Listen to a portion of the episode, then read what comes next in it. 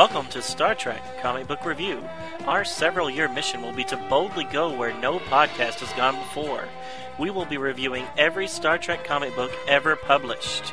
These stories have been released by Gold Key, Marvel, DC, Malibu, Wildstorm, Tokyo Press, IDW, and others. Star Trek and all that the Star Trek universe contains is copyrighted by CBS Studios Inc. Hello and welcome to Star Trek Comic Book Review with Donovan and Ken. Episode number 26 for January 6th, 2011. The numbers are getting so high, though, it sounds like a science fiction year that's someplace in the future. 2011. The year we made contact. You know, it just sounds like some kind of science fiction thing. Well, what was the year that uh, Lost in Space was supposed to happen? Because wasn't that like I, I think that recently? I think I think, Like- I think it was uh, actually in the 1900s, like 1985 or ni- or 1990 something. I don't th- I don't even think it was past 2000. Oh yeah, it happened in 1997, October 16th, 1997. You looked it up. The, the Jupiter 2 was lost. That's hey, do I know or what? Yeah, so we're not nearly as advanced as we were supposed to be. Oh, are you kidding? We never are. Like, oh, I mean, where's the flying cars? Where the- are the flying cars? And the jetpacks. Well, jetpacks exist. They're just not very practical. what, what, what are we here for? Aren't we here to review comic books? We're going to read some comic books today. Today we're going to go over, uh, again, we're still in the um, Star Trek, uh, post Star Trek the Motion Picture era. This is our third episode of that. And we're going to cover the comic strip number four, which is titled Double Bluff, which was released between May and June of 1980. And we have Star Trek, uh, the Marvel series number seven, which was released in October of 1980. And we have DC Comics uh, Volume 1, issue number 19, uh, that was released in October 1985, which they had like a little one off episode where they suddenly went back into the post Star Trek the Motion Picture era, and we're going to review it here. Cool. And of course, that's one that is named. The title is Chekhov's Choice. Is special because Uh, the writer was is somebody that, that some people might know. and who's very close to the uh, character of uh, of Chekhov. Yeah, what's his name? Walter Koenig? Yeah, I think so. I think so. Yeah. The actor that played Chekhov actually wrote this particular comic book. So something to look forward to, wouldn't you think? I would look forward to it, so we're saving it for last. Exactly. That's going to be at the end. All right, so first off, we will go through the Marvel issue number seven. Yes. Tomorrow or yesterday. Okay, so um, the creative team on this one is uh, Tom DeFalco did the script. Uh, Mike Nasser uh, is the penciler. Inker Klaus Janson. Letterer Ray Burzon. The editor, who's who's who's labeled as the captain, is Louise Jones, and Fleet Admiral, who I assume is editor in chief, is Jim Shooter. Uh, and if you didn't mention this guy, this guy came out October of 1980. Marvel tomorrow or yesterday. Cover shows Kirk and Spock's heads next to each other in the center of a strange alien with arched arms over them. The Enterprise is below them, and and to the left, uh, Scotty is looking at his glowing hands. Later, we find out that uh, also uh, there are three figures of Kirk, Spock, and McCoy off to the left of, of the cover, and later we find out that those uh, three figures are actually statues. The inside page has a single panel with the Enterprise filling it up. The letterboxes at the top present uh, the captain's log, and the title in large font is at the bottom. The story opens. Kirk's log tells of a massive cloud of Vega radiation created from nova activity that is approaching the Andrea star system.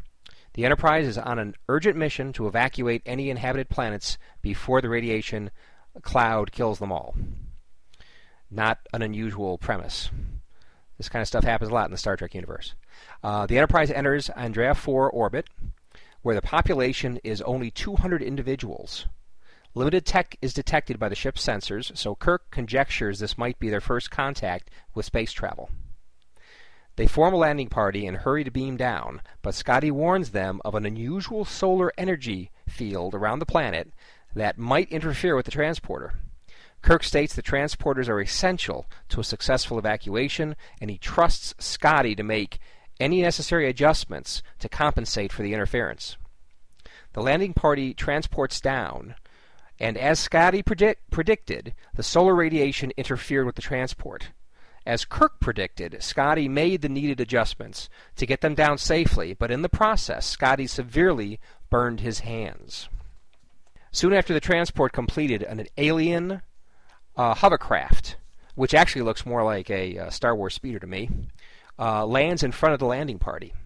The alien stated he was expecting them and he gave them a ride to their uh, single city. Soon after their arrival, they are shocked to see three huge statues of Kirk, Spock, and McCoy. The impossibility of the situation is made worse when Spock states the statues are 24,000 years old. Kirk asks their Andrean hosts to explain the statues.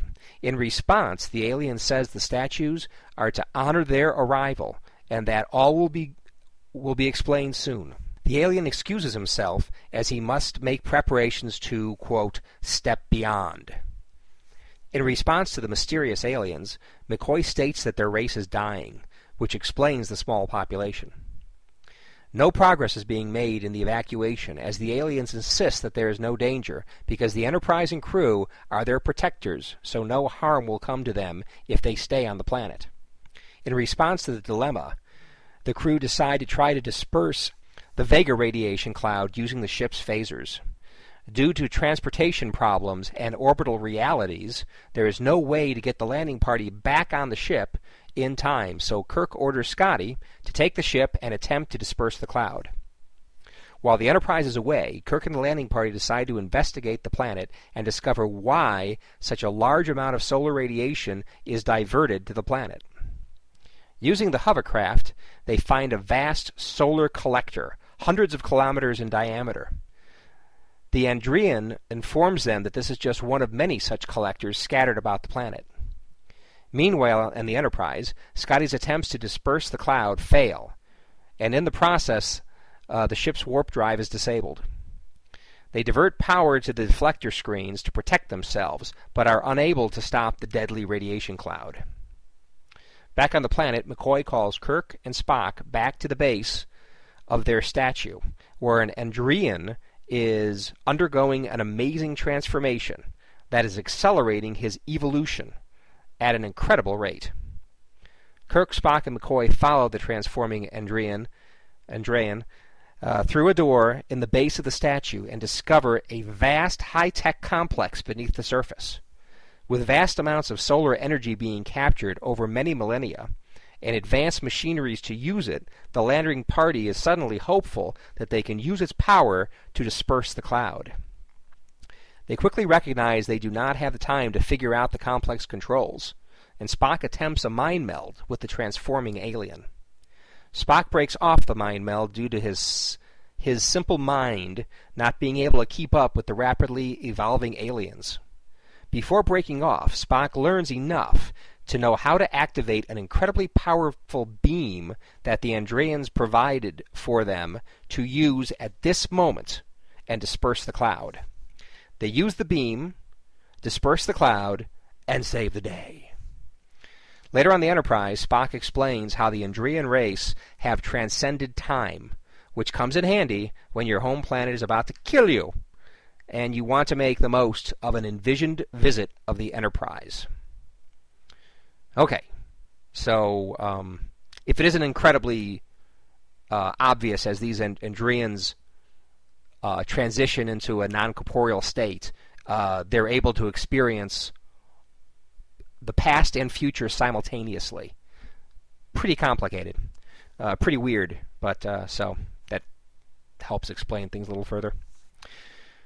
Anyway, what do you think? Now, are are they actually transforming to another uh, a non corporeal body? Because I never That- got that. Because yeah, that he still has a body when they leave. I thought they just went underground and lived under there for the rest of their heightened existence life. That isn't what I got out of it. Okay. Uh, I got out of it that they're that that when they what, what, what was the what was the uh, exact wording? Uh, when they pass beyond, oh, no, that wasn't right. Yeah, step when beyond. They, want to step when beyond. they step beyond. Okay, when they step beyond, I, I'm pretty sure it was saying in there they actually become incorporeal. Mm. So they, you know, they, they they basically evolve to the point of not needing their bodies anymore. That's what I got out of it. Well, that makes more sense because I, you know, I kept looking at the pictures, going, uh, "He looks just the same."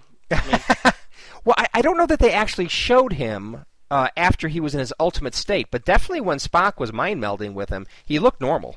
I mean, he Right. had the body, he had the weird hair. You know. and the last three panels of the comic show them leaving him. He's he stays underground, and, and, and they take the was a back up. Yeah.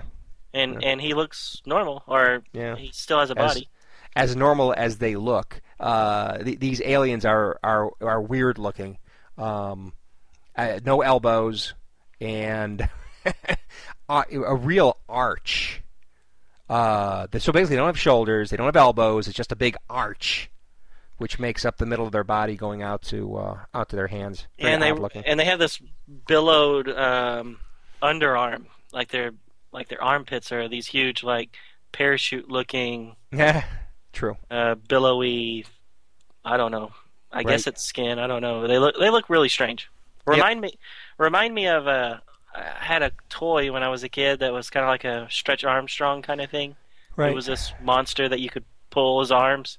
right, He looked a lot like that, or at least I Yeah. remember him looking like that. right. But anyways, Yeah, the cool thing about comic books is you can draw aliens any way you want to. You don't have to worry about a budget uh, where you'd have to come up with some kind of a uh, costume. right, Um, that that would look so- believable on the screen. Exactly. Which, of course, never stopped Doctor Who in the early days. But, um, but yeah, so so they can draw aliens any, any way they want to in a comic book, and they, they did in this case. That that is a creative alien. Right, and, and let's not just badmouth Doctor Who, because I mean, uh, Yeah. uh, Doctor Who, Star Trek, Lost in Space—they're all guilty of the same thing. um, true. Some series went more overboard than the others. Right. Uh, the Magatu is uh, is pretty funny looking. And- But uh, but you got it. You got to admit. Okay, so so so if we had to rank the ridiculousness of aliens, I think the original Lost in Space series definitely has to be at the end of the continuum, uh, the ridiculous end of the continuum, and then at the other the the other end of the continuum, where it's something a little bit more reasonable aliens. Um, I would tend to put Star Trek, uh, but you know I really haven't thought about. I haven't thought thought about the um, acceptable, uh, reasonable alien end of the spectrum as much as the weird, ridiculous aliens, which definitely Lost in Space and Doctor Who occupy occupy that that, that space to the right. No, And of course, I- let, let- let- let me also say that some Docu- Doctor Who aliens are, are good. They're fine. It's just that some are really laughable. They are. And Doctor Who and Star Trek, they relied a lot on just people, normal humans with different kinds of makeup. Yeah, Uh, True. like, you know, really heavy eyeliner or, Right. you know, eyeshadow. That's a that's an alien. Uh, so I get what you're saying. And I'll agree with you on the ranking. So ridiculous. The most ridiculous was Lost in Space, Doctor Who, and then Star Trek. uh, of just those that, that I threw Uh, out there. that we but- mentioned. I, I, A- a- and, of course, the cool thing now is uh, in the later Star Trek series, um, where they're using computer-generated animation. I mean, you you have a lot of creativity, and it's just a question of whether you can get the CG uh, uh, CGI right. Uh, you know, to, to to make it look right, because you can make it look like anything. So That's true. Yep. And What- the, what, uh, the the new Doctor Who and the new Lost in Space also benefited from CGI aliens. sure, yeah, um, yeah, yeah. No, no two ways about it. Yep. Although I, I, I do like um, what David Tennant, Doctor Who, even though they look ridiculous, I like the characters. There's like a cactus head looking aliens, uh, uh, Yeah, and the a, uh, a guy and a girl, kind of like right. cactus heads, yeah. and uh, and it was like cactus heads, really? Although they look kind of cool, but Well, really, think- cactus heads? Yeah, I really liked in that one where the uh, the older guy I forgot his name, but he said he called them cactus heads, and then the girl was like, "That's so racist." Anyways, right, right. Okay. all right, back to this one. Just Yes. just here at the end, the whole thing about how Spock knows that he has to go and pull this one lever, and Mhm, it shoots the beam out and dissipates the cloud. Right. I thought it was a little silly. Yeah. yeah. Yeah. Well, what do you think about the about the comic overall? Uh, the comic overall, it wasn't horrible. I mean, No. uh, I've read worse, but it's not one I think I would pick up again and, and reread anytime soon. Right. I agree. And, I mean, it was just the aliens. They looked, you know, you you said that you know you were talking about how they looked different, but to me, I thought they looked too different. With the, you know, almost like cobra gills, I guess, would be kind of the way their arms are, and they're kind of Mhm. fanned out, and they're always looking like they just want to give you a big hug. Just a little odd. right. And like like, I, they- s- Yeah. like I said, I was a little confused throughout the whole thing because I must have missed the corporeal body thing because it just uh, I was like, well, they still have bodies. I don't see what the big deal is. Yeah. It, it, it was not a. It, there. It was not a great story. I mean, it wasn't original. I mean, how many times had the Enterprise gone to, uh, whether it be next gen or uh, original Trek, uh, you know, trying to save a planet with an asteroid coming towards it or a plague or whatever. True, So, but so you, it wasn't that original. And then some of the things they did, like the lever thing, like are these aliens going incorporeal or not? I mean, and and what, why is it triggered like that? I mean, wouldn't you think a, an evolutionary change like that would take huge amounts of time? I don't know. It, it was confusing. well, and I mean, overall, what I really didn't understand, even from the very first page, was they're going to a planet that's about to get destroyed by this cloud. Um, they at first I thought it was a colony, but then you know you find out that no, they know these people aren't aren't uh, aren't spacefaring people, hmm and you know this would be the first time they even knew about space travel. And so then that got me thinking. I'm like, well, what happened to the Prime Directive where you're not supposed to help even help another civilization that's uh, you know about to get destroyed because it's all part of you know the natural plan of things. I mean, w- would they do some? Would they be able to beam up a 200 people non warp drive society in the later series? Well, that that's an interesting point. I, I, I never really never thought of the whole prime directive thing. Uh, you know, testing that rule that far. I would hope that they would be able to, and and cripe, they come up with it, the whole prime directive thing, and you know, Kirk every other day he'd break it. Right. You know, every other episode he'd break the damn thing. Yeah, so I mean, I was just I was just confused, and then later on, they say they have to go down and actually talk to the people, and you know get their permission to beam them up because they say they can't Shanghai them, Mm-hmm. and I'm thinking, why not Yeah, They're gonna die otherwise. lock onto them, beam them to a hangar bay, and get the hell out of there. Yep. Uh, and then make first contact later. You know, make first contact on the ship and explain to to the guys what's going on. Sure. Of course, in the end of this story, that would have been the wrong thing to do. In the end, but in the middle of the story, you have no idea about all this extra stuff going on. Right. Yeah. So instead, they risk the captain, the first officer, the doctor, and two random crewmen that and the whole even, ship, really. and don't and these two random crewmen don't even have the decency to die. I mean, come on. When five people beamed down and it was the main three and two other dudes, I was like, all right. I know these guys aren't coming back. who's gonna Who's gonna die?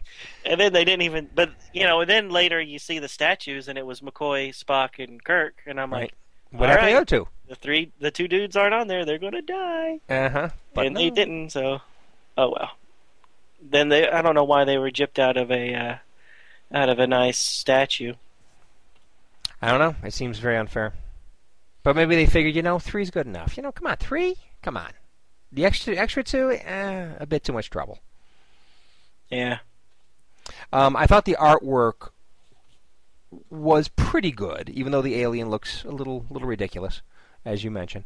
Um, but I will say that um, I mean, pretty good detail. But I will say that uh, in some of the, the, the drawings of the crew, um, people are looking pretty macho, especially Scotty at the beginning. He's got the mustache, and he looks like he's got a very um, like muscled kind of face and, and things like that. Uh, and then Kirk, oh, as he's getting out of the uh, the, the chair, looks incredibly skinny. Uh, so I mean, to some degree, things are a little um, idealized in the drawings. Although I must say, nothing near what we saw in that uh, Next Generation. Oh yeah, that that mini uh, series. series, yeah, that was something. Yeah. Now, uh, I didn't I didn't pick up on them being skinny or muscular, but I mean there was a few shots where it was like kind of like weird camera angles, like Yeah, on page three, the the guy that's doing the transporter, right. and it's like his arms are like reaching out of you like a bad 3D movie, where he's like, "Ooh, here's my fingers," Here's my fingers. Look at them. and then later on, uh, Spock's kind of doing the same thing when he's pulling the lever. Uh huh. Right. Right. Well, yeah. Uh, uh, yeah. I agree. But And then that- also, go ahead. oh, I mean, the, the, the, also some of the drawings are trying to uh, display a lot of emotion. Like, like on page three, right next to that transporter guy whose arms are really outstretched. Um, I mean, they show a weird angle of Scotty's head, and Scotty is saying, "Captain, no!" It's Right. like, um, I mean, that doesn't even look like Scotty. I mean, it does, but it looks like, I don't know. Um, he looks like some kind of boxer or something, or some kind of I don't know what.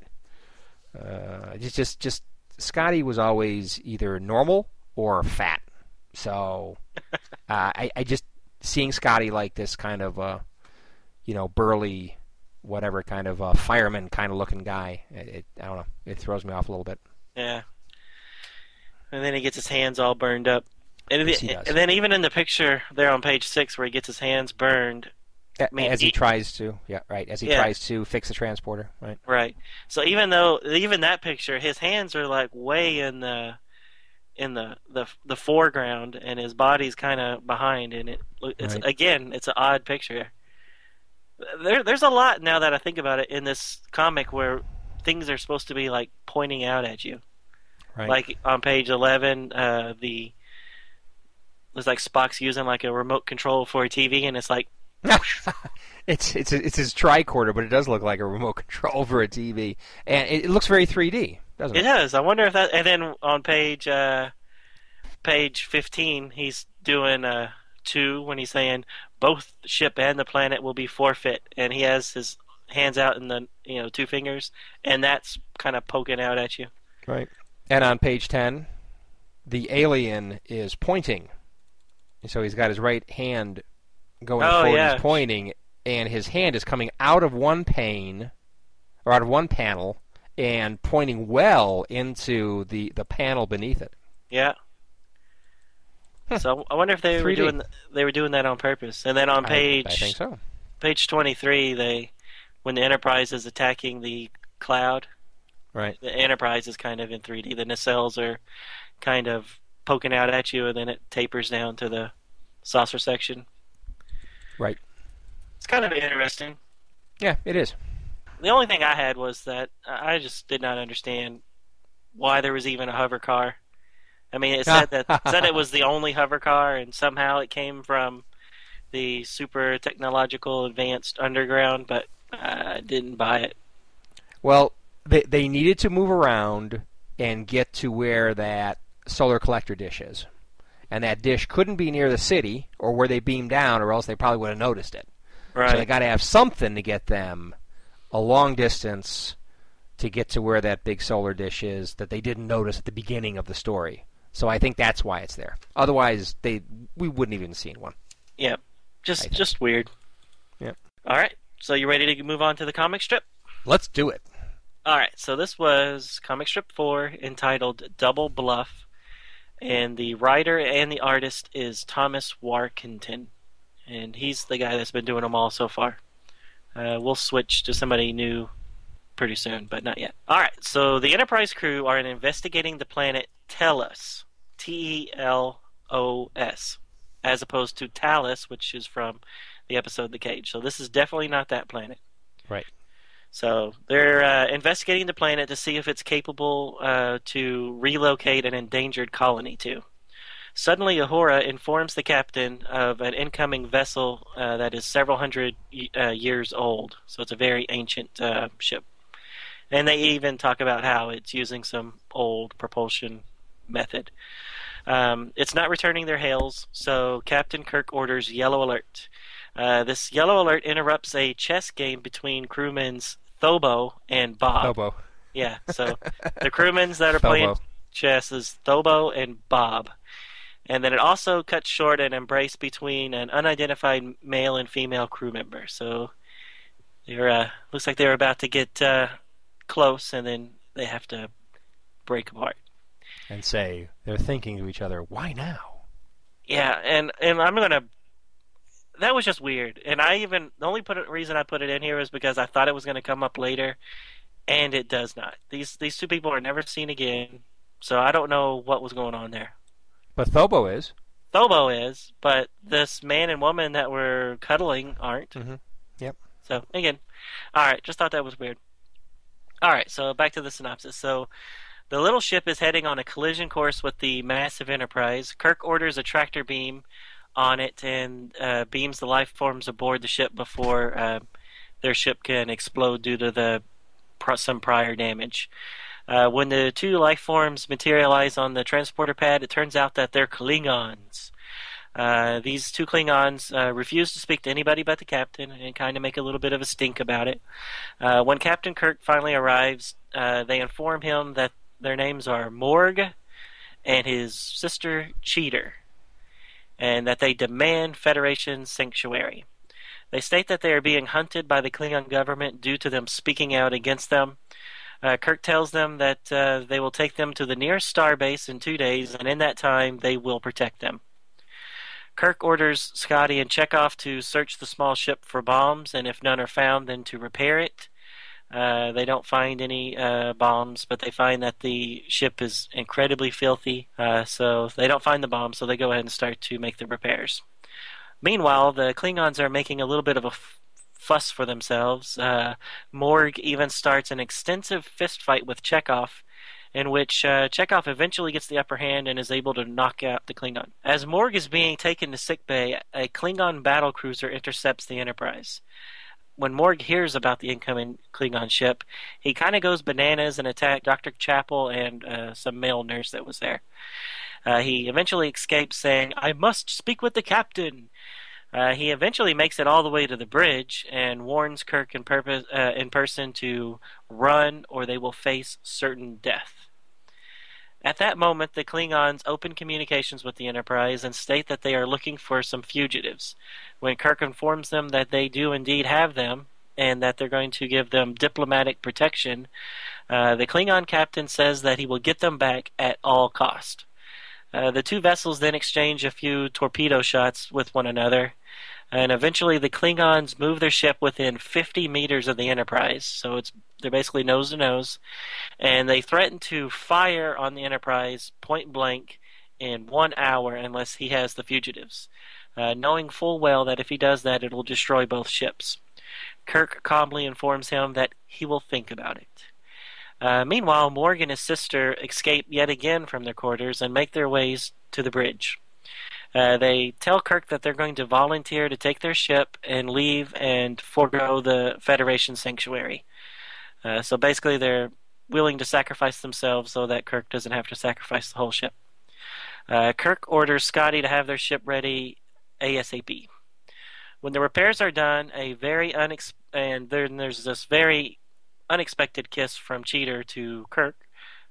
Uh, the Klingons are shot out of the hangar bay at the uh, end of the ship, at the same time as two unmanned life pods are jettisoned from either side of the ship. Uh, their hope is that the Klingons would focus on the life life pods and they would not see the shuttle uh, making its way behind it. Uh, the Klingons assume that the life pods have the fug- fugitives and destroy them, and then they just leave, thinking that they actually already killed the fugitives. Uh, then it ends with a few jokes that Kirk will one day find out uh, that life is not a poker game, That's McCoy telling Kirk that life is not a poker game. And then Chekhov uh, tells Kirk that the Starfleet honor was uh, held intact after his fist fight with Morg. So, not a bad one. I liked it. I I think this comic strip was actually pretty good, but the only thing I wasn't crazy about was the end, where the the ploy to shoot the two uh, pods out of both sides of the engineering uh, section. Mhm. Um, that the Klingons were dumb enough to fall for that. It's like, I mean, okay, so so the the fact that that, that the pods shoot out to kind of cover ha- have them watching the pods rather than them heading out the back, uh, uh, out of the shuttle bay. Okay, I can I, I can dig on that, but that they would actually assume that they're in there and then blast blast the pods out of the sky and expect accept that that as they're they're dead. It's like I don't know. I don't know. Plus, don't they have sensors? Did they explain that? I don't think they did. No, they did not. Okay. Don't Yeah. they have sensors? Can't you tell if somebody's in there? I mean, even even the Imperial guys knew that there were no people in the uh, in the pod in the original Star Wars movie. I mean, come on.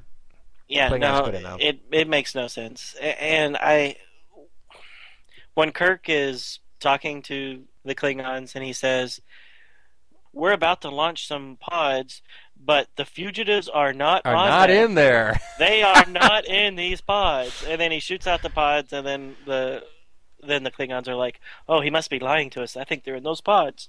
We'll destroy them both and leave." and I'm like, "What?"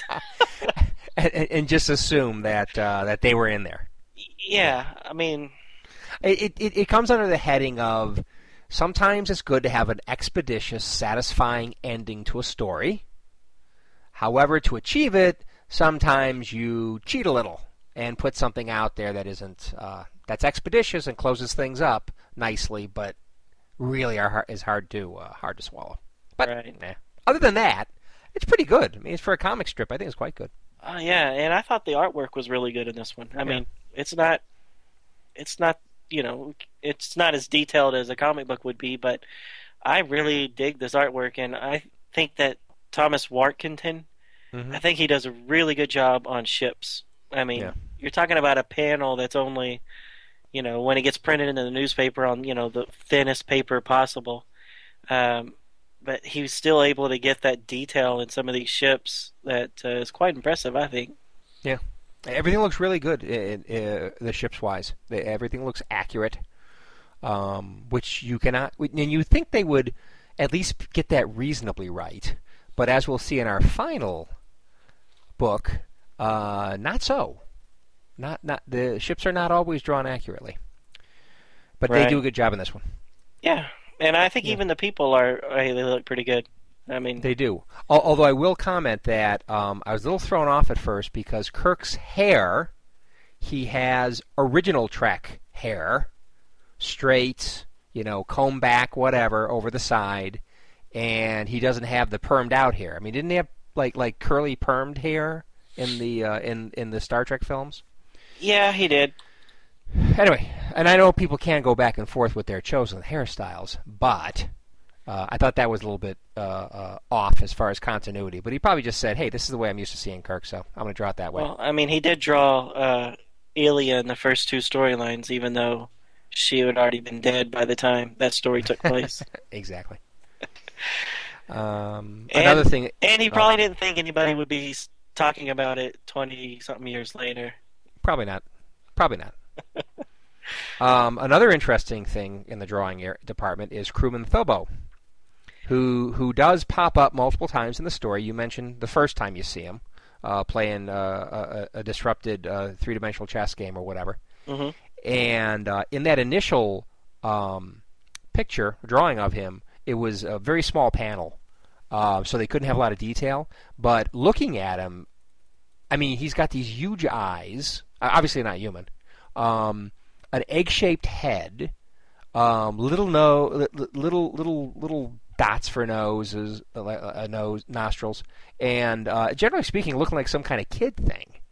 Um, uh, it- actually, I, I said he looks a lot like the way they drew the uh, the tortoise in the Warner Brothers cartoons. You know, when Bugs was uh, was doing the, the hair in Yeah, the tortoise and hare story. Right. He he looked like like that guy. Um, but later later in, in panels where they could put more detail on him, he looks a lot more. There's more detail to his head. It isn't just smooth and shiny. He's got uh, scales and stuff, and he looks more like a uh, uh, like a lizard kind of thing. Yeah. But in that in that early thing, he, he just, it just threw me off. I mean, it looked like a kid's drawing. Yeah, I, I thought he looked more like a little salamander, but I totally see what you're talking about the uh, the turtle thing. But but yeah, what is the deal with the the two people cuddling in the Y now? I don't know. I don't know. Maybe maybe But- it'll but- come out in a later story, but it Nah. just seemed really random. I think it's just. I think they just threw it in there just to to show That they get more depth, more that, that that there's more people on this ship doing things than just Kirk, Spock, and McCoy. right. I, I guess. I I don't know. Yeah, but uh, what'd you think about the uh, the Klingon woman cheater? uh, the Klingon girl had a pretty hot little shape to her. In that first uh, in that first picture where we kind of see her, uh, she got a nice little trim shape to her, and she's got these little, and she's basically looks like she's got a, an original Trek, uh, really really short miniskirt kind of thing on. Um, not 100% the same, but kind of reminiscent, and uh, she's looking kind of cute. Uh, but of course, I will say that the head is traditional Klingon, but like with with almost no hair on top, so that's not too hot. But Right. So Uh. yeah, I was thinking about it when I was reading it. and I was like, okay, so this is so he took you know a female character, and uh, at this point we hadn't seen what a female Klingon looked like. I mean, do we we see a female Klingon in Star Trek Three, right? Isn't there a female crew member on that on Christopher Lloyd's ship? um, I don't remember, but, but quite possibly. we didn't we never saw a Klingon woman um, or female Klingon until way later, and we never saw one look like this with the uh, like really receded hairline um, Right. and the ridges that go all the way to the top. Uh, so I mean, I like the design. It, it's different. Yeah, So I wonder if he just you know he liked Ilia enough to bring her back from the dead for a couple story arcs. Maybe he just digged the bald chicks. and uh, bald, skinny chicks. So, Maybe. yeah, he, he took Ilia's drawing basically and just made her a Klingon. It works. I liked it. Yeah. It was fine with me. And then uh, when he when Kirk gets a little kiss at the end from her, Yeah, That that's was kind of weird. Just yeah, that was weird, and it even it even surprised Kirk. uh, yeah. I mean, it's probably the last thing he thought he was ever going to get from a Klingon was a little peck on the cheek. Yeah, Uh, but that was very Yeah. noble of them to sacrifice themselves so that they didn't have to endanger the whole ship. right. Although I, the I don't really see how I don't see how their plan would have worked because, like you said, they should have scanned the two sh- shut. Uh, they should have scanned the two life pods and said, "There's nobody on here. You still have the fugitives." Photon torpedo to the bridge, blow ships blow up, and then you see the little shuttlecraft that they're in going, "Ha ha! Got out of there, suckers!" See you later. but anyways, Yeah, because they would have been a lot safer if they would have had Federation uh, protection and gotten to Federation space. I mean, you know, to well, they weren't more safe. populated, more populated Federation space. Yeah, but the ship was sitting on a ship. ship was about to get ex- exploded. Okay, So what they I'm had to saying get out is, of there. Well, I know that, but their objective was to get you know into the co- warm cockles of uh, federate of the Federation, where the Klingons couldn't touch them. Right. No, I got you. Which they, they they did not meet that objective. Now they're right back out where they started from. But at least they got a fixed ship. Well, really, what would once the Klingons left, thinking that they destroyed them, what's going to stop the Federation or the Enterprise from just doing a 180 and picking them up? and picking them up. That's another thing. Yeah. That's so another thing. I didn't really understand why they had to leave at all, unless in the back of their minds they were like, "Let's get off of here before he gets blowed up." right. Which I, Uh, it's not mentioned in the story. That's just me ad libbing. Sure. Anything could happen after the story ends. It's, that's the wonderful thing about telling stories. You can make up your own follow-on, Right. as apparently others had done. So it was uh, good seeing Rand in, yeah, again, Yeoman Rand, or whatever she, Chief Rand, whatever she is. Yeah, Chief Rand. Um, so it's good to see her sprinkled in every once in a while. Yep. Uh, if for however short. Um, I thought the Chekov uh, doing the Kirk-like fighting with a Klingon, I thought that was uh, kind of interesting. Yeah, what'd you think about his initial fighting stance there in that Sunday, uh, that Sunday paper? Uh, I don't know what day it was, um, but right before they start fighting, and Chekov like has his fists up, but he has them kind of up in like a like a doggy paddle style. And A doggy paddle style. I don't know what else to call it. I mean, usually when you see somebody fight, their knuckles are facing the person they're about to fight. But in this one, the knuckles are facing his face, and he's like pointing his hands out, kind of. It looks really weird. It is a little weird, but who knows? Maybe uh, that's the way they do it in the future. Yeah, maybe. Well, the later pictures show a more traditional, you know, fists, fists in a, in a traditional fist fight. But that one picture when he's about to start, it looked kind of weird. Right. Yeah, that is kind of that is weird. I'm looking at it right now. uh, but uh, yeah, again, something I think I might have uh, mentioned in the past is um, it's not unusual to have the Klingon or some other super strong alien person fight a human, and nine times out of ten, the human ends up being victorious. So from that standpoint, I oh here we go again. Klingons are supposed to be so strong, uh, and then you know here's Chekov, you know one of the wimpier guys I think traditionally on the show, um, ends up uh, defeating him. So, but but at, at least the way they did it is uh, Chekov ends up beating him because he's using uh, the Klingon's own inertia and flipping him into a wall so he hits his head and, go, and get uh, gets knocked out. So Yes. at least they did it that way. Yeah. So what happens for anybody who who don't have these comics?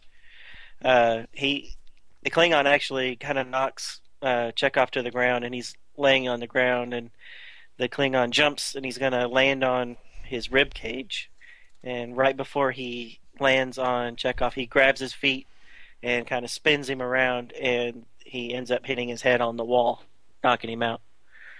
So it's, I, I don't know seemed more coincidental than than a, a true fighting tactic to me. No, you mean you didn't you didn't think he was like um uh, like playing possum a little bit, No, I and think then and then uh, lulling him into a false sense of security, and then whipping around and grabbing his ankles and uh, spinning him around to the wall. no, I think he got his butt kicked. He fell on the ground, and then he just hap- happened to grab his feet right before he got his rib cage broken and flipped him over. Well, okay, but, you know, may, maybe it wasn't a plan. Maybe it was uh, divine inspiration at a critical point in time. But yeah, at least, you know, you, you got to give you got to give Chekov some credit here. Well, yeah, and you said the wimp, yeah. one of the wimpier ones. He he's not wimpy. Oh come on. He's chief of security. in well, this- he wasn't this- okay. He wasn't chief of security until they decided to put him in that role in the movies. right. But I mean, like like in the TV show, I mean, what? I mean, come on. Uh, No, it's wimpy. the- okay, now Trouble Trouble with Tribbles. I think he was in that bar fight with Scotty was. and stuff. and he but, went um, and he fought Kirk in uh, the Mirror Universe episode, didn't he? what? remember- Did he? Yeah, because he was the head of that mutiny that they were trying to. Well, that that was a parallel universe. Come on, wasn't even the same guy. They're totally different guy in a different universe. You got. I- I- you got I me just there. don't think I'm I- very- I can't. I- I, can't argue there. Yeah, you you shouldn't, man. You should know better. Anyway, and then of course we'll see soon in the uh, next issue that he can be pretty wimpy too. Yeah, which is weird because he wrote that one. Exactly. So uh, the last thing I have. I have feelings. I'm Chekov. Anyway, The last thing I have is that uh, when the Klingons see the uh, Enterprise for the first time, the ones that are on the ship, the right. cruiser, they Yeah. call the Enterprise a Constitution Class Two. I never heard that, but I guess it's a fitting name to talk about the refitted USS Enterprise. Yeah, it's it's surprising how many times they did did did. Now, of course, uh, we've said this before. You know, every other story, the Klingons are like, "Ooh, I'd love to have a starship." Um, didn't they already go through one where they saw the where the Klingons saw uh, the refitted Enterprise Yeah, that and was commented on it? Uh, that was there was a couple of issues of the Marvel series, Mar- uh, issue number four and five, and Hmm. then and Star Trek Untold Voyages number one. So they're Right. both two different different continuities. So this would be the first time that that storyline has been used here in the comic strips. in this particular uh, comic strip. Yeah. Okay. Well, they, I guess they have enough. Um, they've got enough intelligence, spies or whatever, to know a name to call it, but they still don't know what the ship's capabilities are. Yeah, well, I mean, well. they don't act like that in this one. I mean, they they know that they're going to be able to destroy the ship by firing point blank. I mean, they weren't even trying to steal it; they were just trying to blow it up to get to those two fugitives. Right. And of course, if they would have blown it up, then they wouldn't have had anything, would they? Nope. But they said they had to get them at all cost. A high cost indeed. Should we move on to the next one? All right. So this is uh, a DC comic, issue number 19, and the title is Chekov's Choice. Published date is October of 1985, and the creative team is um, Walter Koenig, who did the writing, or Koenig, good uh, Mr. Sul- or Mr. Chekov himself. Um, the artist was uh, Dan Spiegle. The colorist was uh, Michelle Wolfman. The letterer was C. Spiegle. And the uh, editor was Marv Wolfman. Uh, so we've got a couple Wolfmans and a couple Spiegles in the uh, creative team. Okay. Um, cover shows Chekov standing and leaning backwards as if his back is to an imaginary wall. Behind him are disembodied heads of many people in his life Uhura, Kirk, Scotty, McCoy, and a shouting and angry Mr. Spock, to name a few. The lettering tells Walter Koenig wrote the issue and that Dan uh, Spiegle illustrated it. The story opens with the Enterprise traveling to Peljaham 5, where they will be interviewing the Ebricks, who offer their services to Federation vessels. They have no spacefaring capabilities of their own, uh, and they like to do monotonous work on ships that drive most other species insane with boredom. So they do have something to offer. Out of the blue, the Enterprise receives a distress call from a ship on self destruct in 20 seconds. Not a lot of time to react. Kirk gives the order to lock on coordinates to beam over as many people as possible, but changes it to get them out of range of the blast that will destroy the Enterprise as well as the other ship. Kirk is feeling bad later on over having to make the decision that sentenced those people to death. Judging by the look on Chekov's face, he was even more affected by the loss than Kirk. Later, when another ship comes within sensor range that appears to be on a similar course, Kirk orders Chekov to give him an assessment of size, speed, and armaments of their doppelganger following ship. Chekov does not respond and actually just sits there. Kirk says it's the third time today that Kirk needed to repeat himself. Chekov says he can't help it because he is depressed over the people that died. Kirk relieves him of duty until he can do his job again. Later in the rec room, crew members express their displeasure with the captain's actions, saying he was harder than he should have been on Chekov. McCoy has to break up a fight between Scotty and another guy. Kirk expresses his distress to Spock and asks him when the pain in the universe is too much for a person to take. Chekhov is enduring nightmares of painful events in his life, some of which may be in fact uh, may may be fact and others fiction. He runs out of his quarters in distress and bumps into a fetching young yeoman named Marjorie. She apparently appreciates his six-pack abs, and later they are talking on an observation deck uh, with clothes all on. He is whining and she is consoling him. Meanwhile, on the bridge, Kirk, Spock, and others discuss what to do about the ship that appears to be following the Enterprise and not responding to their hails. Kirk suggests that maybe they are in trouble and that he proposes to fly a shuttlecraft to them to offer help. McCoy tells Kirk that he's acting like a wimp and overreacting to the ship that exploded. Kirk proposes that he should fly the shuttle instead. Spock does this and, and is confronted by a large ship at, with many smaller ships that attack Spock's shuttle. Spock recognizes his attackers as Vulcans. Kirk gets reports from multiple places on the ship about disobedience and crew discontent. Even Chekov supposedly uh, is inciting mutiny on the rec deck. Kirk orders Sulu to go down there with a security detail and bring Chekov to him immediately.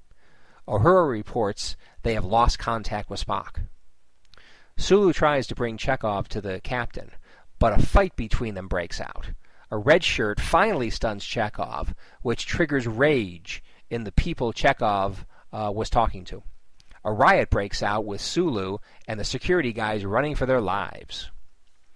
The mutinous crewmen take over the ship via the auxiliary control center, while the Enterprise hurtles on a collision course with a large, dense asteroid. Kirk tries to get Chekov to talk to his followers and give up the ship's control, give the ship's control back in eight minutes, or they're all dead. Chekov checks the view screen but does not see the asteroid Kirk speaks of, and calls Kirk a liar. Suddenly, Spock enters the room and explains that Kirk does not lie uh, and that the ship is, uh, and the ship that is following them is manufacturing illusions like the one he saw of the Vulcan attack ships, and quite possibly the ship full of people that exploded. Someone wants the crew to be at each other's throats and to destroy the ship, which will happen soon if they impact the asteroid. Spock says that Chekov's inability to see the asteroid and his new girlfriend are illusions the illusions stop working on Spock because because the Vulcan warships have not existed for 20,000 years, so Spock knew they were BS. Spock finally talks Chekov into rejecting the illusions, even if he is in love with the yeoman illusion. Finally, finally, Chekov comes to his senses with no time to lose. They run to the, uh, the auxiliary control uh, deck.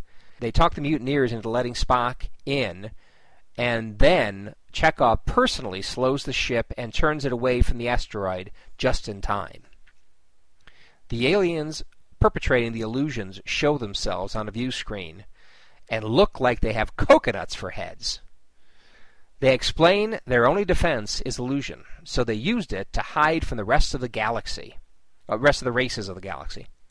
They could not allow the Ebrix to serve on starships because they are so single minded and emotionally flat that they would see through their illusions and discover them. Since the Enterprise crew ultimately saw through the illusions without the Ebrix being present, they admit defeat and throw themselves on Kirk's mercy. Kirk says, says they have no interest in conquering, and if they were not so mistrustful, they could have opened themselves up to the beauty and diversity the rest of the people of the galaxy could have shared. Kirk says the illusionist people can go in peace, and he hopes they will learn a lesson. There is a little, little light-hearted comical thing where Kirk says for Chekov's punishment he'll have to uh, describe in detail the fetching yeoman that was able to uh, turn Chekov on the rest of the crew. so, that was the end of uh, of the story. So, what do you think? Uh, I, I, think I think this is this is my least favorite of the three. Uh, I think the story was kind of okay, but it's not a great issue overall. And I think there was a lot of haphazard illustration work going on. Uh, and for that, I subtract points. And I'll get into more detail as far as what I call the haphazard illustration work. Okay. Later. What do you think? Uh, I agree with you. I wasn't uh, too blown away with it. I I read this one years ago. Uh, I bought it as a, a back issue, and I was all excited about it because you know I knew that in this version of Star Trek, the volume one of the Star Trek uh, comic book that DC was putting out, it was based in between Star Trek uh, two and three. So when I saw this random issue that was kind of a backstory, you know, po- post the motion picture era, I was all excited, especially when it says Chekov's choice, and I'm like, oh, this is going to be how Chekov decides to leave the Enterprise and become, you know, first officer on, uh, or a commander there on the Reliant. Right. And That'd be cool. it would have been cool, and that's not at all what I got. So I got to, so, you know, that was my initial reading when I read it years ago. So I tried to read it again this time uh, without that expectation, and I still did not really care for it. I mean, it had some cool parts, but uh, it was just. I think they used the illusion thing maybe a little too much. I mean, we've Right. we- we've only been doing this for what?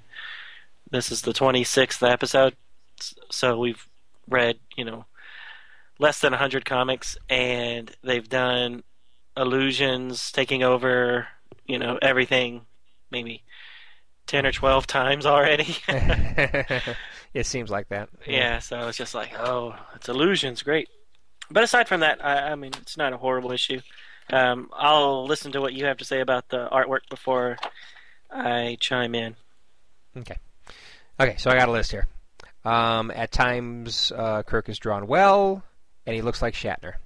At other times, uh, he does not look like the Shat at all, which which is which is really annoying. Uh, I, the, closest description I could say, at times he looks like Chuck Woolery, um, you know, the game show host. Um, Spock is also drawn oddly at times. Uh, he looks cross-eyed and bloody dim-witted just before uh, his shuttle is hijacked. Um, and the shuttle he's flying is very odd. Um, it, it, I, I was thinking it- it's got fins on it. It looks like it's something from a 1950s Flash Gordon serial. Well, not only Um, not only his ship, but all those Vulcan ships that attack him. I mean, some of them are like really cheesy looking. cheesy looking, and and and, and they're supposedly from twenty thousand years ago. So it's like okay, you know, obviously the Vulcans were not in the. Uh, later you find out it was from from like twenty thousand years ago. So the Vulcans weren't in the most technologically advanced state that long ago, but still, they, you're right. They do look weird, But what's funny is that uh, there's there's two of them. even them. given that. Yeah, there's there's two of them in particular. The the little um, uh, the one that's on the far right. I don't know if you're looking at it. The the top row of, of ships on the far right. The one that's like a little cyn- uh, cylindrical looking one with the little fins that come off. Right. It might have a little point at the top. I mean, that looks just like the original um, Superman ship looked like, in from from the original. and then and then that one that's kind of like uh, like the third one in that line that's that's shooting onto the little shuttle. I mean, it looks like another version of Superman ship uh, that takes him to Earth in in another continuity. So I'm like, why the old cheesy looking, you know, DC Comics past kind of thing? Uh, Right. wh- Why these ships look like that? And why does the shuttlecraft? The shuttlecraft looks really weird. And Yeah, it, that, that that's not Federation. That is not a Federation design. yeah, no. Right, No, wait, no, no, no, how. all right, go ahead. Um, mo- uh, continuing on. um, yeah, he can't even get the Enterprise right in a lot of panels. So um, on page 21 and 23, um, and, and you know, I, I'm just quoting the pages. Uh, it just for for folks that don't have uh, the comic, um, it, it's just it, it they're just I think they're just bad drawings. I mean, it looks like a fifth grader did them. I mean, it looks like the nacelles are just little tubes, and the spindly um, pylons that are connecting them are just little straight sticks. Um, it's like either he was purposely trying to do something abstract, or they just didn't spend much time on it. I no, I agree. I. I agree that the sh- the ship does look weird, especially in the very last panel of the comic. Yeah. and it's kind of zooming away, and it looks like, you know, like some sort of concept art for like you know when they were trying Yeah, trying right. to figure out what the new Enterprise would look like. I mean, because the Exactly. nacelles are very, very, very long and and like you said, really spindly looking. Yeah. So I, I'm just not crazy about that. And then and then of course the uh, the illusionists. I mean, when you first see them, and almost every time you see them, I mean, it looks like a bloody coconut. I don't. I Um, don't think they look like a coconut. I was gonna say they look like a raisin, like a, A raisin? like a muppet. Well- a muppet that was made to look like a raisin. But he doesn't look shriveled like a raisin. I mean, I mean, well, it, it kind of maybe raisin-esque ridges around them, but they're not so deep like like a raisin. But yeah, I can see that too. It's just, it- it's like it's like their mouth goes like like all the way across their head. It's like uh, it's like seventy-five percent of their head is one piece of coconut, and then they've kind of chopped off the bottom twenty-five percent of the coconut uh, to make a mouth, and then uh, it looks like a bloody coconut with eyes. Yeah, I see what you're saying. I mean, but to me, it looked like a, a muppet. You know, like Elmo Muppet, or somebody. Yeah. Oh, yeah. oh, Okay. Yeah, I agree. I agree. Especially the mouth. So the Muppets, where basically they have these big mouths that are like on a little, little velvet hinge or whatever. Um, you know, they go flapping down and up when they talk and stuff. Yeah. Okay, I can see the Muppet thing. Yeah. And on that Anyway. on that last panel or the last page, Uh, what do you think of that picture of Chekov? He's standing or sitting right to the right of Kirk. uh, who doesn't look like Kirk? Yeah, he doesn't look like Kirk, and that guy doesn't look anything like Chekov. I mean, he looks like a twelve-year-old boy. Yeah, that's true. Yeah, he does look like a, like a kid. Good point. And then that last panel, the the one where he's telling Chekov that his punishment's going to be to talk about the the illusion girl. I mean, Right. what's up with that picture, anyways? Because it has the Enterprise, has the alien ship, and then it's like all purple, spacey, squiggly lines all over the place. It's just Uh, it's just it's just, it, it's just unnecessarily artsy. arty farty stuff. yeah. Artsy fartsy stuff. See, at first I thought, well, maybe that was like the illusion was dissipating because the they stopped projecting it, but but I think you're right. I don't think it's supposed to be anything other than an artful way of doing it. right? So, um, overall demerits on Mr. Spiegle's uh, art- artistry. Sorry if for some somehow you could be listening, uh, Mr. Spiegle. Sorry, it's just our opinion. Right. Yep. And I don't know who he is, but I mean, he got billing on the cover as, you know, illustrated by Dan Spiegle. Oh yeah, yeah. He, he sounds like a star. I mean, it sounds like Dan Spiegle is, is a name that would make you want to buy the comic. Right. But uh, I don't know who he is, but I'm maybe not the expert on every illustrator out in the comic world. I thought you knew them all, I don't. Sorry. at least the famous ones.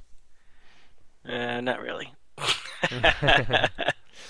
Uh, another thing that was kind of annoying is as they were heading towards that asteroid, that big asteroid. right. Um, I mean, the panels were like like three, two or three or whatever panels are showing the thing getting bigger and bigger in your in the view screen, um, and they're supposed to be you know heading at high warp speed, um, and so you see this thing, so it's like it's like taking up the view screen practically the whole thing because we're getting because it's supposedly getting that close, and then it says we're going warp, but we're going to hit it in eight minutes. We've only got eight minutes, and it's like, uh, I mean, even even if they were at maximum magnification on the view screen or something, it's like, oh, it's just, oh, it just seems so dumb to me. yeah, because even if they were at warp one, they would be able to, you know, I get from the sun to Earth in four minutes. Oh, is is that what that would take? Yeah, because in warp one, the speed of light, and then isn't that how long it takes sun, I don't remember. the sun to get I, to Earth? I, I I do remember this much though in my childhood reading that as you go to the different uh, warps, or at least I had read this. Maybe you'll disagree with me because you might have in the past, but it's like an exponential curve. So it isn't like warp two is double warp one. It's a lot faster. Yeah. And then as you go up the line, it's like a, it's like an exponential curve. Nope, that's how I remember it as well. Okay, good. So, um, so it's like, uh, I mean, I, I know what they're doing. They're, they're they're trying to give you the idea that, um, you know, we're getting closer. Oh my God, we're getting closer. but it's like when you think about it, it's like, well, it's kind of dumb. Yeah, I agree with you. And another thing is, if I may may assert another opinion, that's what I'm here for. Kirk lets the illusionists go, and and they almost destroyed the Enterprise, killed almost killed everybody on board. Um, God knows what they've done in the past to people to keep their secret.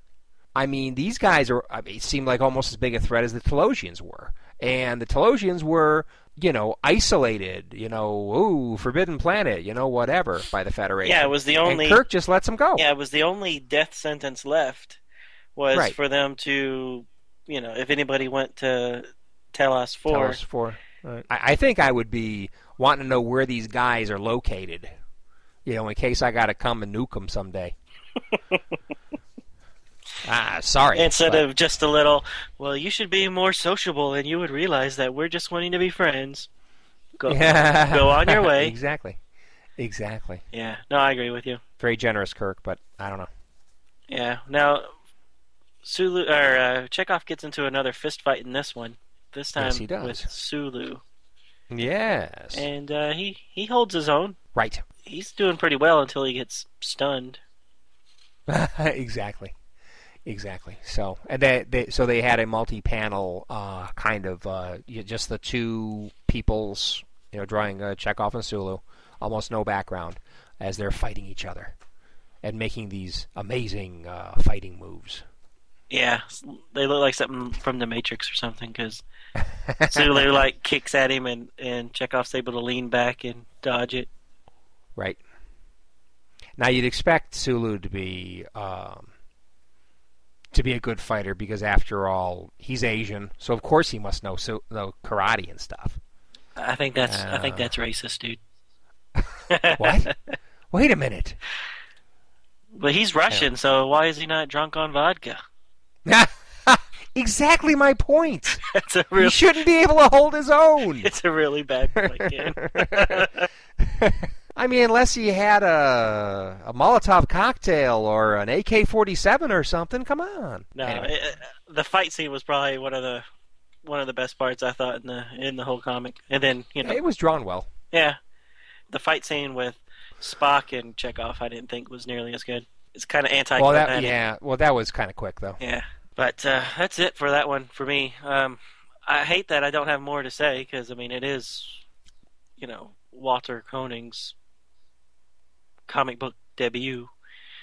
Yeah, it is. I mean, but- he's written other. He wrote an episode of Star Trek the animated series, so it's not Yeah. it's not his first writing credit in Star Trek, but right. it is his first comic book. But he's not the only guy to, to write comic books uh, that have been actors. Uh, do you want to you want me to go through the list of who else has written? There's about six of them. Comic books. Yeah. Okay. Go ahead. So George Takei wrote um, Star Trek uh, Volume Two, Annual Number One. So he wrote he wrote one.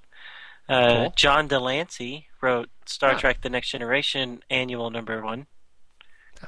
Cool. Uh, Mark Lenard wrote uh, an e- really? yeah Mark Lenard. Okay. yeah he wrote an issue of uh, Star Trek Deep Space Nine for Malibu Comics called uh, Blood and Honor.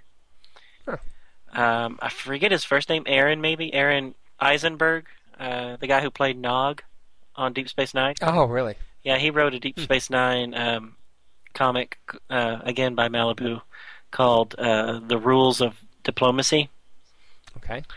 and then And I know Wil Wheaton. and then Wil Wheaton. Wil Wheaton. Wil Wheaton was the last one. He's written he's written two uh, from the uh, manga series, Right. Oh, oh. Wil Wheaton. and then the last one, Shatner, The Shat. because he wrote uh, Ashes of Eden, which was made Oh, that's. which was made into a comic. Oh, really? Oh, okay. Because I knew there was a novel. I didn't know it was a comic book. Hmm.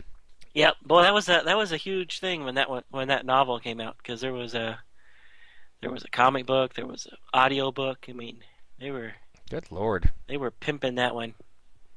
Big time. Big time. So, anyways, so you know, Walter Koenig's not the only star to to to do some Star Trek comics. Excellent research there, Donnie. Yeah, I did not know that. Now, out of all those, with the exception of the Wil Wheaton ones, I did track them down years ago because I wanted to read them. Mm-hmm. But I didn't know about the the manga ones until we started Right. this podcast. And actually, that Wil Wheaton uh, story was pretty good. I like that one. Yeah, we only read one, The Art of War. He wrote another one that I haven't read yet called uh, Kura Te Ipsen. Hmm. So we'll get to it eventually someday. Cool. All right. So, uh, the, anything else for this for this issue? No. All right. So real quick, uh, we have October of 1980 and October of 1985. So we're going to kind of go through what else was going on. So in October of 1980, when the Star Trek Marvel series number f- seven came out, a novel came out called Star Trek: The Galactic Whirlpool. Have you ever heard of that? Never heard of it. It's by David Gerrold. oh. Hmm. David Gerrold. Yeah. So basically, what it is is that uh, you know when he put in his synopsis for the uh, Trouble with Tribbles, Right. he he had some other syno- uh, some other story outlines. One of them was Bandai, which ultimately became that comic book that we read. Um, the other one was called Tomorrow Was Yesterday, and in it it was kind of like a they find a, a colony of, of humans that believe that Earth is uh, a myth and that you know it's more mythology than than real, and I guess they have to somehow get these people back to Earth, kind of thing. It sounded a lot like Battlestar Galactica when when I read the little Huh. uh, outline for the Tomorrow Was Yesterday. So basically, what happened is that uh, producer Glenn L. Coon uh, didn't want to do that. Tomorrow Was Yesterday in 1966, and then in 1980, um, Bantam. No, wait, hold on. Pocket Books was doing the novel series, and they they asked David Gerrold to to do the novel a, a novelization based on his original outline. So sounds interesting. I'm actually going to track this da- this one down and read it. Cool. But uh, It does sound interesting. yeah, yeah, it does sound interesting because it's like you know they're having to get somebody, they're having to meet with pe- humans that are so far removed from what's been going on that they don't know anything about the Federation and things like that. So could be interesting. Uh, October 1985, uh, nothing came out with the exception of the comic book that we just read and um, annual number one all those years ago, which we reviewed a couple of weeks ago. Hmm. And that's it for for what was going on. Cool. So next week we will be reviewing Star Trek: The uh, comic strip, the fifth and sixth one of those, and uh, we'll jump to Star Trek: Untold Voyages by Marvel, uh, issue number two. So that should be a good one. I, I I've liked that Untold Voyages a lot so far. Yes, me too. So until then, hope everybody enjoyed the show. Yes, and looking forward to uh, next week's as we continue on in the year of 2011. Bye, everybody. See you later. Thank you for listening to Star Trek Comic Book Review. All Star Trek stories and characters are copyrighted CBS Studios Incorporated. All music, stories, and characters discussed are for entertainment purposes only. You can email us at startcomicbookreview at gmail.com. Visit us at our website, www.stcomicbookreview.com. Subscribe to us via iTunes or friend us on Facebook at first name ST Comic, second name Book Review. See you next time on Star Trek Comic Book Review. Let's get the hell out of here.